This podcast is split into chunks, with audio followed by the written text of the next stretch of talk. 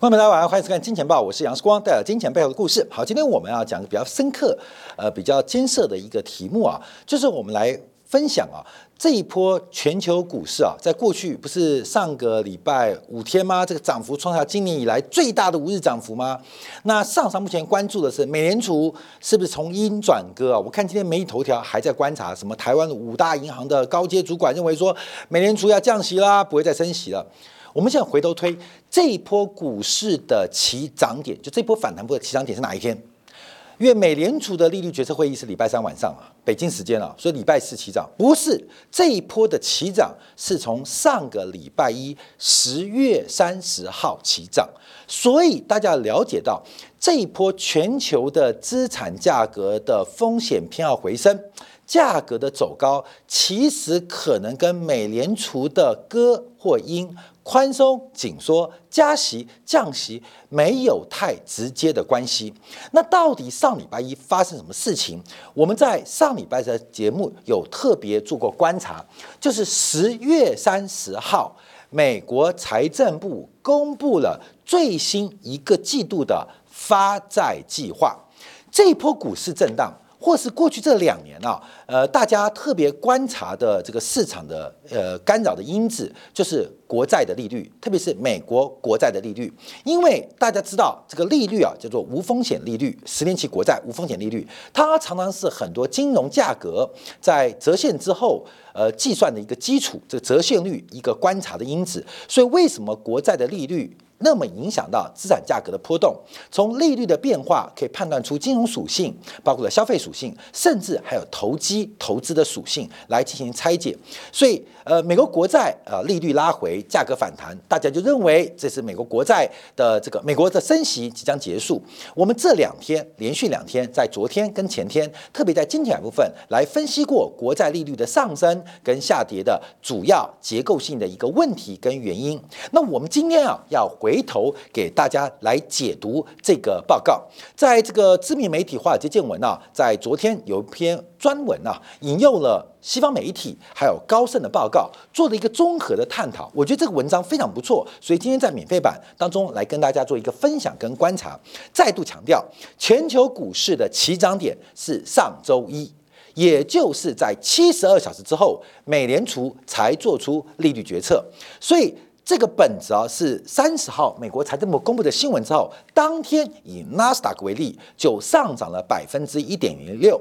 一点一六，到了礼拜二继续走高了零点四八，在这个美联储公布利率决策之前，纳斯达克又涨了百分之一点二，所以在美联储进行利率决策之前，其实美国股市已经以纳斯达克为例，指数就涨了有三个 percent，那包括了加密货币的涨幅更大，所以整个风险偏好的转强又回到了本质，就是国债利率的高还是低。涨还是跌？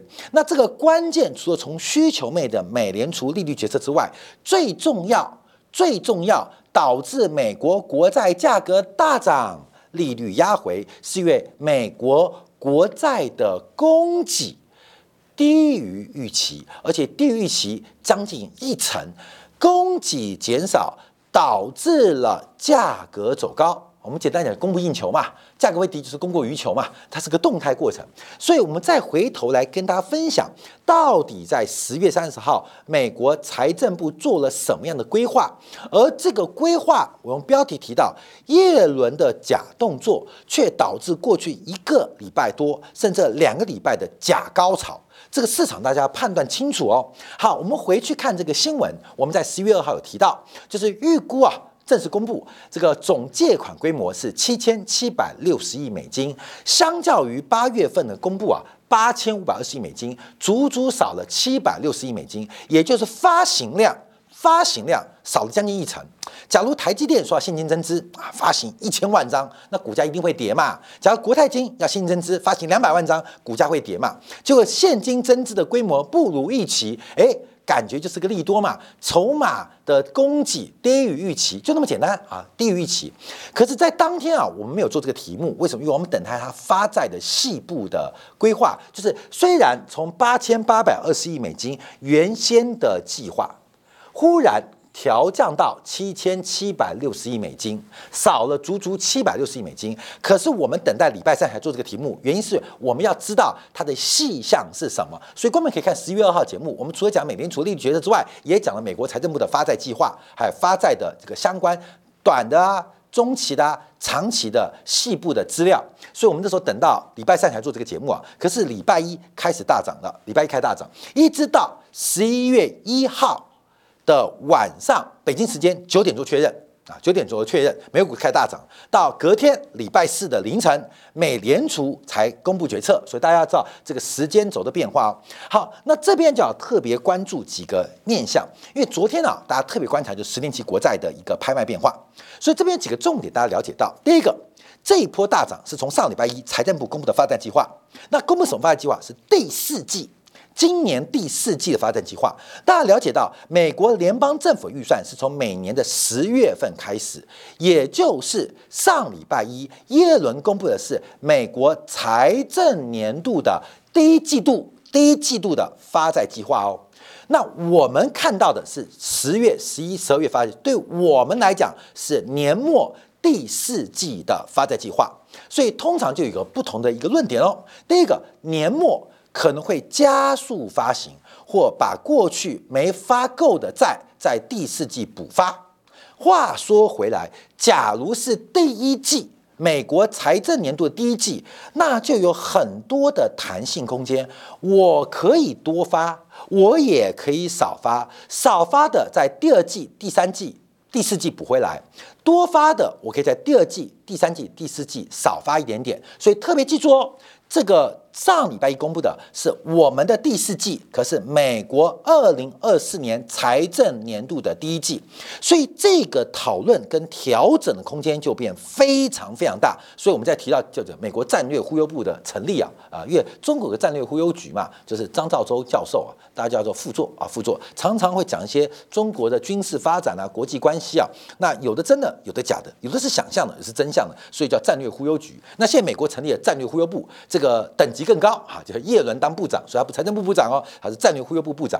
我们先看昨天的十年期的国债拍卖啊，这个拍卖啊，既没有优于预期。也没有差预期，因为基本上得标利率是百分之四点五一九啊，低于十月十一号上个月拍卖的四点六一啊，是降了大概有零点一个百分点。因为当时啊，利率不断的攀升，利率不断的飙升，给全球的投资人带来非常大的压力啊，债券价格大跌，不断的崩盘，崩盘，崩盘，崩盘，甚至一度一度十年期国债逼近了百分之五的整数关卡。好，那我们看这次的标售啊，这次标售，第一个利率比较低，可是投资投标的比例也更降低，也就。是这次比较贵，所以大家投标的意愿比较少一点点。可从结构做观察，我们看到大量的海外投资人进来投标，海外投资人进来投标，随着整个叶轮的迷之操作。竟然吸引了在昨天晚上美国国债拍卖很久没见到的海外投资人。这海外投资人既有个人，也有机构，也有杠杆基金，也有保险公司，更多的是各国的央行的态度。所以，经过这一个礼拜的操作，各自一个礼拜的安排，在昨天把海外的投资人从官方。到机构到民间全部吸引回来哦，这基本上我们先从以拍卖成功的角度，叶伦是非常成功，因为按照这个在上礼拜以前呢，美国国债拍卖不管得标比率，不管是这个得标投标的倍数，还是包括了一级承销商拿走筹码的比例，美国国债越拍越惨。第一个大家都等待更低价格啊，第二个啊，那对美国国债成本越接越高。第三个，我们看越来越多是由一级成交商、成交商被迫来投标，因为他们必须造势，所以不会失败。假如反正有多的没有拍掉的，由这个一级成交商给拍走。按照上礼拜之前，也就是在十月底之前，美国国债越拍越弱，有点快拍垮的味道，就像最近佳士得啊。苏富比拍这个国际艺术品一样，这个价格越拍越低，不是越拍越低哦，而是投标人越来越少，每一次的出价的价差越来越弱，所以就很紧张嘛。那美国也碰这个问题啊，但至少经过上礼拜一财政部长叶伦的一个安排，竟然把这个拍卖给救回来了，给救回来了。特别是海外的买家，哎，回流嘞，就代表上礼拜一这个公布啊，的确安抚了海外投资人，的确。蒙骗了海外的投资人。好，为什么这样说？我们讲一级投标商。好，各位朋友，因为我们要知道美国国债为什么拍卖不可能失败。好，大家了解这个过程啊。因为事实上，这个拍卖就是 IPO，叫一级市场，就像我们打新股抽签蜜月期一样啊，叫打新股，叫一级市场。我们平常看的殖利率是二级市场，就是像股票市场不断的交易嘛。那一级跟二级有时候会有价差，譬如说国泰金啊，成交是四十二块钱。但它的 IPO 抽新股是三十八块钱哦，你看到有价差，你就会去打新股，会去参与抽签、参与认购嘛。所以一级市场跟二级市场其实有时候会有价差，在国债市场当中，这个价差比较小，但仍然可以做参考。常常是二级市场价格影响到一级市场的成交结果，所以我们观察一级哦，IPO 会怎么样？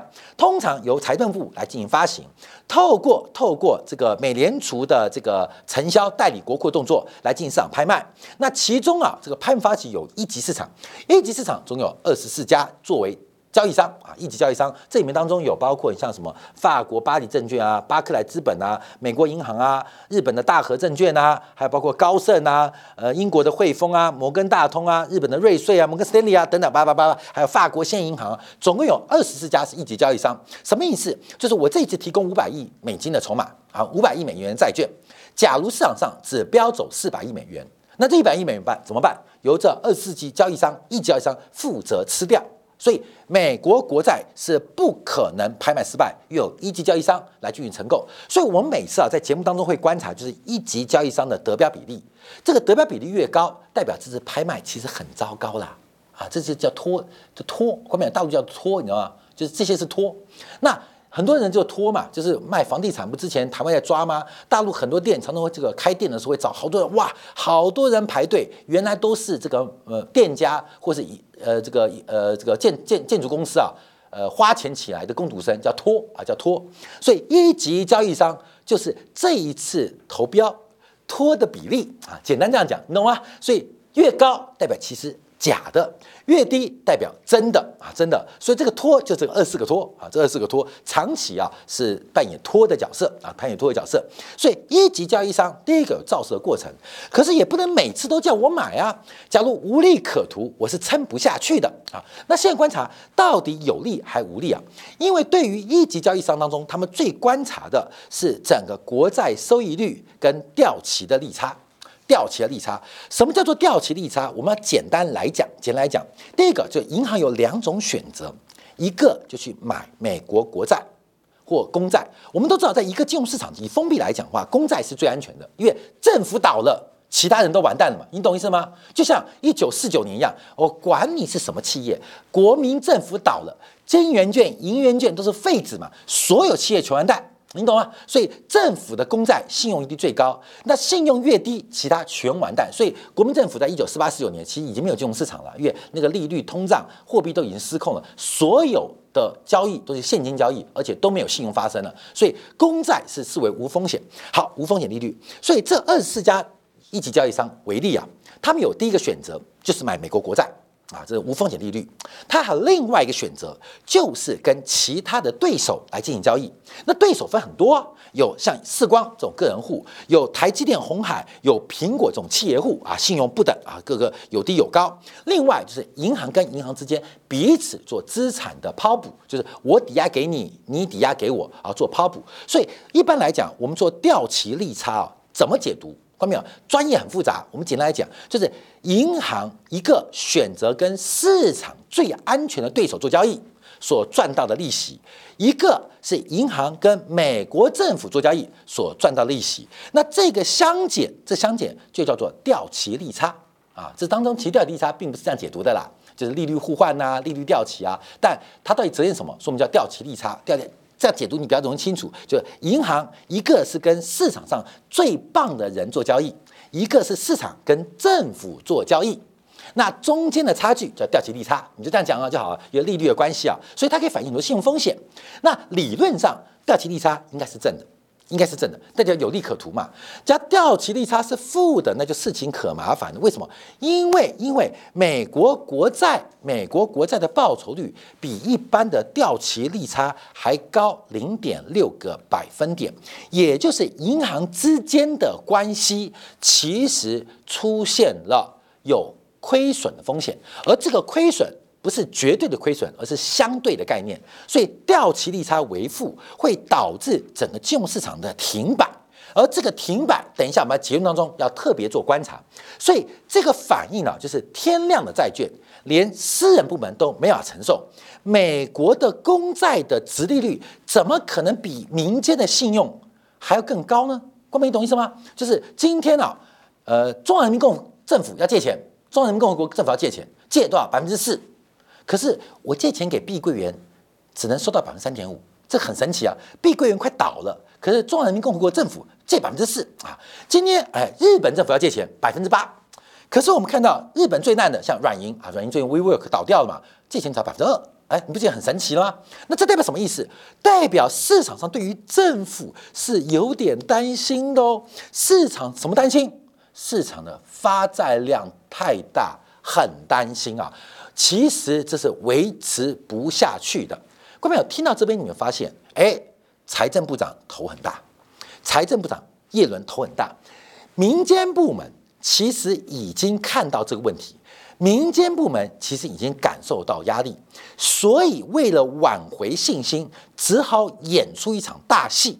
除了让民间部门重新恢复信心之外，另外是原来的老买家。海外买家要进场，海外买家进场，所以才有我们刚一开始破题的，美国财政部公布二零二四年第一季的发债规模竟然低于预期，快八百亿美金，快一千亿美金，怎么可能呢？啊，不管有没有可能，因为大家反正先还在说嘛，透过美联储的利率决策会议的时间点，混淆了市场的判断。好，各位朋友，这就是我们讲的战略忽悠部的过程哦。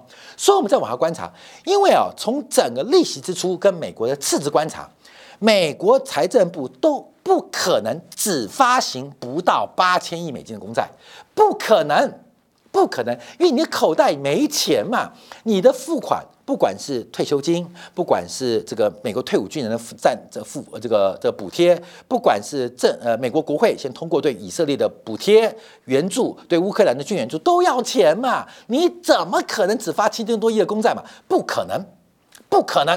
答对，真的是不可能，真的不可能。可是这个市场的投资人百分之九十九听不懂世光现在节目开始讲的十分钟的故事，你懂意思了吗？听不懂就对了。反正只要创造一个感觉，投资人凭着感觉要走。那很多就算懂的人也不重要，因为他的绩效只到二零二三年十月三十一号，把今年的绩效、今年卖方的故事讲好就好了。明年的生意、明年的绩系绩绩效、明年的故事，明年再说。这是一个完美的布局，大家了解哦。所以从上礼拜一，美国股市的起涨。配合了美联储利率决策，这是大家可预期的。这中间混淆半天之后，关明友就常常有啊，就是这个，你看那食品厂啊，会掺杂一些过期的食品，你也吃不出来，你懂吗？就混在里面啊，你也不知道哪一个是贵的，哪个是便宜的，哪个是过期的，哪一个是没过期的，就混在里面啊，就混在里面。所以要把这个事情抽丝剥茧给观察出来，美国政府是不可能只发行。这个季度不到八千亿的公债，那这个发行就很特别。第一个，它的绝对规模很小；第二个，第二个，它发行大量的短债啊，短债，长债发行的少啊。长债发行什么意思？长债的供给比预期来的少更多，供给不足会怎样？供不应求，价格走高。利率就走低，市场上每个人都眼巴巴看的国债利率，那因为国债价格怎样，供不应求，往上，利率往下，大家眼巴巴看的利率掉下来，大家信心就恢复了。可是我们观察，美国财政部第一个在强调总规模不可能发那么少，第二个不可能只发短债不发长债，所以这个故事到底要干什么呢？好，往下看。其实美国啊，财政部发债啊，也不是他自己乱发，他会从整个借贷的预估征询市场的意见啊，征询市场意见。那这个市场意见啊，简称叫 TBAC，叫国库借款咨询委员会啊。这个其中啊，包括了有各的买方卖方，有各的银行、经纪交易商、资产管理公司、对冲基金跟保险公司。现任这个委员会的主席是花旗银行全球利率交易的联主席邓恩啊，是民间。呃，委派的啊，委派的这个顾问啊，就是参询这个市场的意见啊，来进行评估。所以财政部先定了规模啊，这规模是我们按照需求、呃支出还有赤字不足地方定出规模。那再请教这个国库借款金委会，我们开会来讨论，我们应该怎么发，发什么？最后却公布财政部的发债计划，最后就拍卖的实际过程。好，这个过程呢，从哪边出问题？关淼，这个问题啊，那现在开始往上推啊，因为很多事情讲就一路出问题。第一个，借贷预估就低于起，总规模大家觉得，嗯，怎么可能只借七多亿？你不借八千七百亿都很怪，借七千七百多亿，好，没关系，这是第一季度财政年度第一季度啊，所以没关系，可能二三四季会发行。财政部也承认哦。第二个，那国库借款咨询委员会有给出一些指导。给些建议，就是你发什么比较好卖，你发什么会比较难卖。那给的指引在礼拜三公布的时候，也更没有按照指引走，也没有按照指引走，也就是美国财政部发行了更多的短债，而不发行长债，他故意故意做了一个利多，跌破了这些人的眼镜，因为大家担心啊，你能不能少发点长债呀？我知道你要借钱呐，可是长债不要发行那么多，好不好？那说发多少？发八十 percent 就好了，二十 percent 发短债好不好？就是长短债平衡嘛，因为长债发太多，供给太多，价格暴跌，率走高嘛。财政部说很为难，公布出来吓死你，不到八成，你懂吗？所以利多加利多，把这一场国债大跌，利率大弹。所以今天我们看好多新闻哦，开始做多美债哦，二零二四年。美债呃，中美债市牛市启动，现在大家不是预期开始了吗？就认为整个债市的转折开始了。关面我问你啊，一个价格我就讲你股票好了。后面很妙，人每个生活天才在思维这个笨蛋。台积电，你认为它的股价会受到美联储利率影响，台湾央行、台湾地区央行的影响，还是会受到台积电增发股票跟库藏股的影响？台积电发行五五十万张。你觉得是不是利空？是。台积电买回五十万张，是不是利多？是。可是我说美国升息或美国降息，你觉得台积电投资人会关心吗？感觉会关心，但不影响我的操作。你懂意思？所以其实影响价格的不是美联储，你就把美国国债当做台积电大十倍、大一百倍的台积电。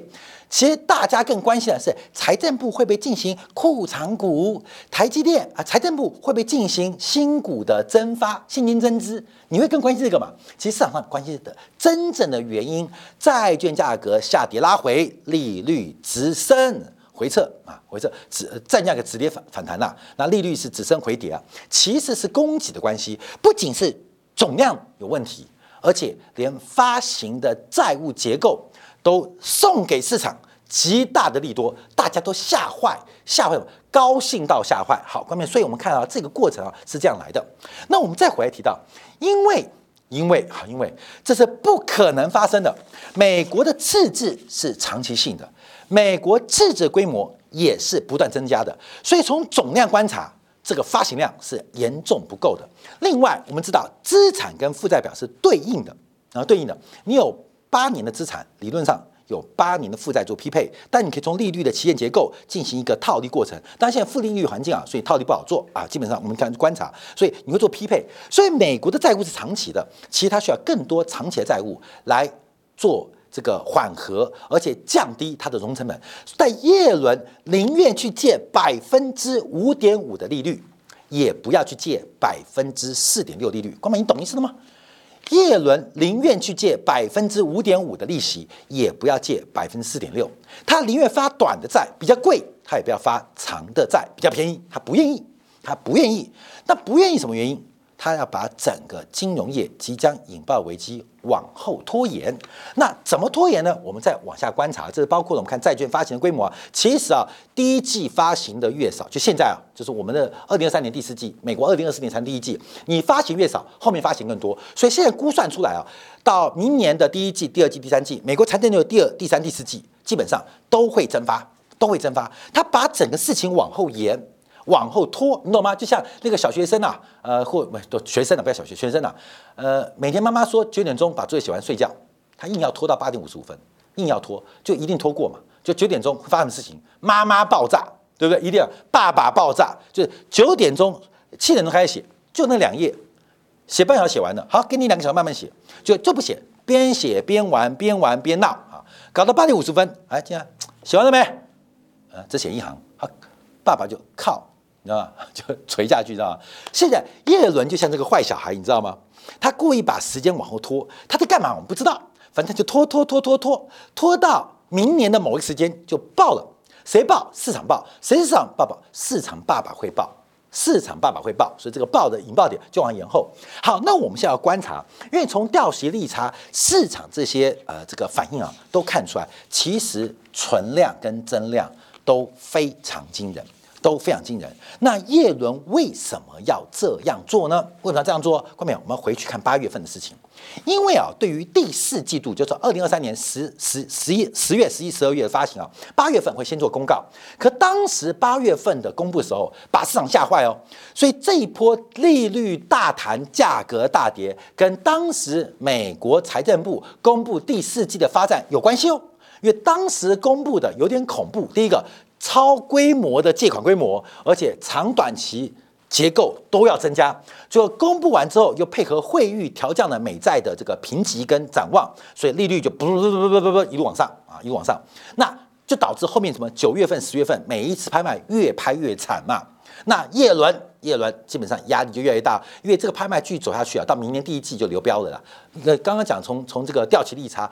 一级是一级承销商，我退出承销团，我不干可以吗？我不要做了可以吗？所以必须做个动作来缓解这种持续恶化过程。这是往前哦，这个不是到最先，这是今年的六七八月份发生的事情，利率大幅走高，利率大幅走高。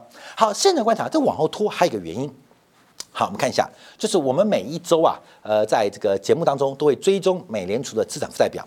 好，现在啊，大家有没有看到这个资产负债表消退最快的就是 overnight RRP，这是一个非常闲余的资金。当你的钱吸收进来，没地方去，就存在央行的这个隔夜的这个回购的账户，央行会隔夜跟你买回去。overnight RRP 现在利率是五点呃五点三，是不是？五点三，呃，五点三，五点三 percent，所以就很好做嘛，就把五点三做过去。我们这种地方图表没做，因为美国现在定存单利率到五点六了，所以事实上美国银行也是非常辛苦的啦，也非常辛苦。那什么事都不做就存在 overnight RP。我强调哦，这种隔夜逆回购，你一听就知道不正常。隔夜逆回购过去是央行为了紧急流动性安排的窗口啊，紧急流动性安排窗口，但因为市场不正常，所以 overnight RP 就长期存在。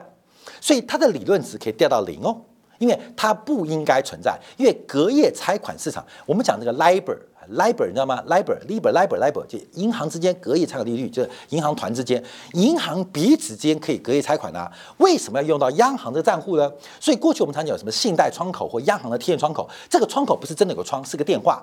这个电话在世光刚进入这个行业的时候，我常常打听，就是这个电话就你有事情到下午三点半，台湾三点半要结算嘛。三点半结不了的时候，就刚把电话一拉起来，不用拨，专线就响了，那就有央行的这个窗口，就讲，嗯，呃，这个世光银行，杨董啊，怎么了？我打电话怎么了？我没钱，我平不了。我这个银行今天到下午还缺十八亿啊！央行能不能帮我忙？央行第一步骤怎么帮忙？你知道吗？不是就给你钱哦，央行会马上，你等等，马上找代理金库，像台湾银行啊、合作金库啊，大陆就找四大银行、工中国银行、工农工商银行啊，赶快协助你，赶快协助。哎，那个世光银行乱搞，欠十八亿，今天缺额，你们去帮他一下吧。所以这时候在台湾就是台银啊、和库啊就会来打电话给你哦。杨董，怎么了啦？缺十八亿好了，下次不要这样干。刚刚央妈打电话给我，我救你，我借你，就这样借，就拨平，到三点半四点就摆平了，真实这样操作。啊所以这个电话通常没人打，为什么？因为你缺钱，你不要找央妈，央妈没事就找你金融检查，所以直接会打给何库，呃，找给台银，嗯呃，各位在大陆打给中银，呃，没钱了啦，懂吗？好了好了好了，帮你小老弟帮忙一下，通常这样做哦。可是有人打了一通，央行鼓励他打啊，各位这个信贷窗口打开，所以现在不仅打，天天打。这已经变成微信、Line、Sky、Skype，你知道吗？就是热线啊，每天打，所以这个是个不正常工具。我们先讲好，好，但这个已经习惯，习惯成自然啊，这个一事成主顾，天天都有。这一次美联储的紧缩，其实 Open RP 就可以无限降低，会不会降到零？会不会降到零？这是一个非常大的关键。第一个就代表市场。真的恢复正常了啦，再也不够透过央行的央央妈的这个窗口借钱，你们不够嘛？摩根不够就找美银借嘛，美银不够找高盛借，高盛不借去日本找野村借啊，找瑞士银行借，业税不够还有中国中国银行也可以借，中央不借找 HSBC 借，它彼此可以拆款嘛，你懂吗？那这个会不会归到零是个观察。好，但现在啊，大家也担心，因为啊，什么事情要回到正常有点恐怖，就像啊，洞房花烛夜。平常都是化妆后，今天要变成卸妆后，看到没有？有点恐怖哦。市场已经习惯在这个平常的交往当中是带妆的，哈，还带滤镜哦。现在洞房花烛夜，第一个没滤镜，呃，网友要见面喽，要不带滤镜哦。第一个没化妆，所以到底能不能正常，没人知道。没人知道啊，就是 overnight RP 急速往下要正常哦，滤镜装关掉喽，妆要开始卸喽，回到零会怎样？没人知道，没人因为长期交往就是带滤镜、带带带重装嘛，你懂吗？现在要那所有呃该大的会变回原状，该小的会变胖啊，马甲脱掉待会怎样？不知道，现在不知道。那更观察是它掉速度有点快，你知道吗？会不会有点吓人的？各位有滤镜关掉那瞬间，你下现在。美国基本上就是滤镜关掉那个瞬间，吓死人、吓坏人的感觉啊！好，那我们看一下，那这个滤镜关掉会怎样？我们从几个指标来做观察啊。哎，掉一张，掉一张，等下掉一张啊，掉一张没关系，那张不见了。就是这个速度下滑，这个速度下滑其实跟美国的财政部在美联储，我们掉一张 CG 的。掉了吗？啊，没关系，没关系。就是它的逆回购，逆回购它下滑的钱，其实几乎都跑去了财政部的 TGA 账户，就财政部的专户，也就是财政部过去几个月、几个季度的发债，它的钱哪里来的？就是把整个市场上多余的资金。给收回去，给要回去或讨过去了，不叫回去，讨过去，所以下滑速度是非常非常快。但我们观察，为什么市场上现在对于风平还那么高？原因关键有两个资金，其实市场上有两个大的钱，多余的钱哦，不是大钱了，是多余的大钱。一个就是讲到的 overnight RP，一个就是银行的超额准备金，这两个钱。是非常闲的，而且非常多余的。以这个 overnight RP 最高手高达二点六七兆，这钱就多到已经烂掉，叫烂钱烂头寸。银行的准备金其实也是烂头寸，因为美国的银行准备金制度是非常低的啦，那个几兆也是多的钱。这两个钱基本上透过金融的中介效应，通过市场刚性无限杠杆，所以形成了资产价格的买盘嘛，资金的活水嘛。第一个。是 overnight RP 大幅下滑，所以 overnight RP 下滑就形成另外一个机制，它对于货币市场的影响就很大哦。多余的钱没有了，钱变成不好借了，所以它急速下滑，这就是就是跳水了。掉零之前会发什么鬼故事？期限有点开始害怕哦，所以这时候媒婆就进来了啊，媒婆进来了，跟新郎官讲，哎，其实啊，大家交往嘛，有时候啊带点妆。啊，这是社交礼仪。卸了妆，你们也不要难过，反正母猪赛貂蝉，看久也就是貂蝉的啦。所以习惯就好，在一起啊，帅不帅、美不美不重要，重要是个性好，然后幸福就好。我告诉你开始安抚了，安抚了。所以 o p e n a p 急速下跌，叫安抚它。这安抚动作不是财政部动作，是美联储的工作。美联储要不要安抚？但美联储现在不像，不太想安抚。美联储就像媒婆的老公，都已经进入洞房了啦。都已经洞房，你就不要管这个闲事。可是我们围观群众，你买黄金的，你买股票，你买钻石，围观群众就开始紧张了。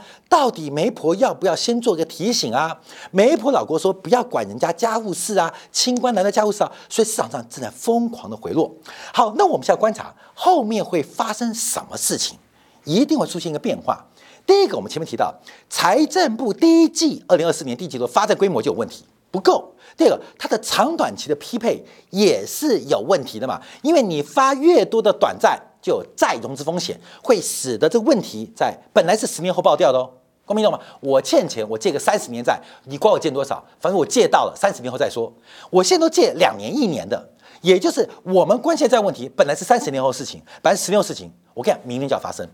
明年就要发生，今年十一月解决了燃眉之急，可是明年的十一月就要面对还钱啦，后面就要还钱啦。所以现在有两个问题，站在美联储的角度要观察，假如 overnight RP 掉太快，滤镜拔太快，而且同时现装，会不会有点恐怖？你知道吗？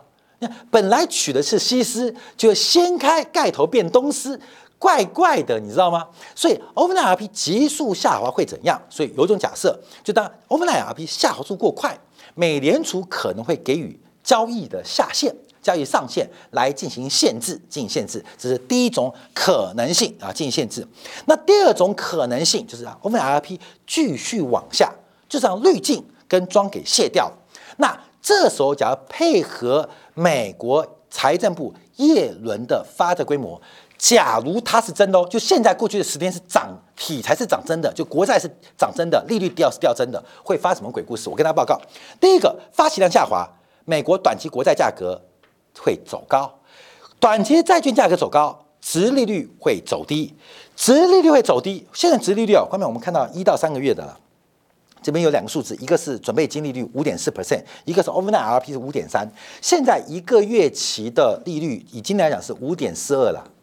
就是美国国债国库券的，然后三个月期的是五点四六九了，就五点四七了，那六个月期的是五点五零了，五点五五零九五点五一了，都高于都高于准备金跟高于 overnight RRP，所以现在货币基金就不要这个去买这个，你懂意思吗？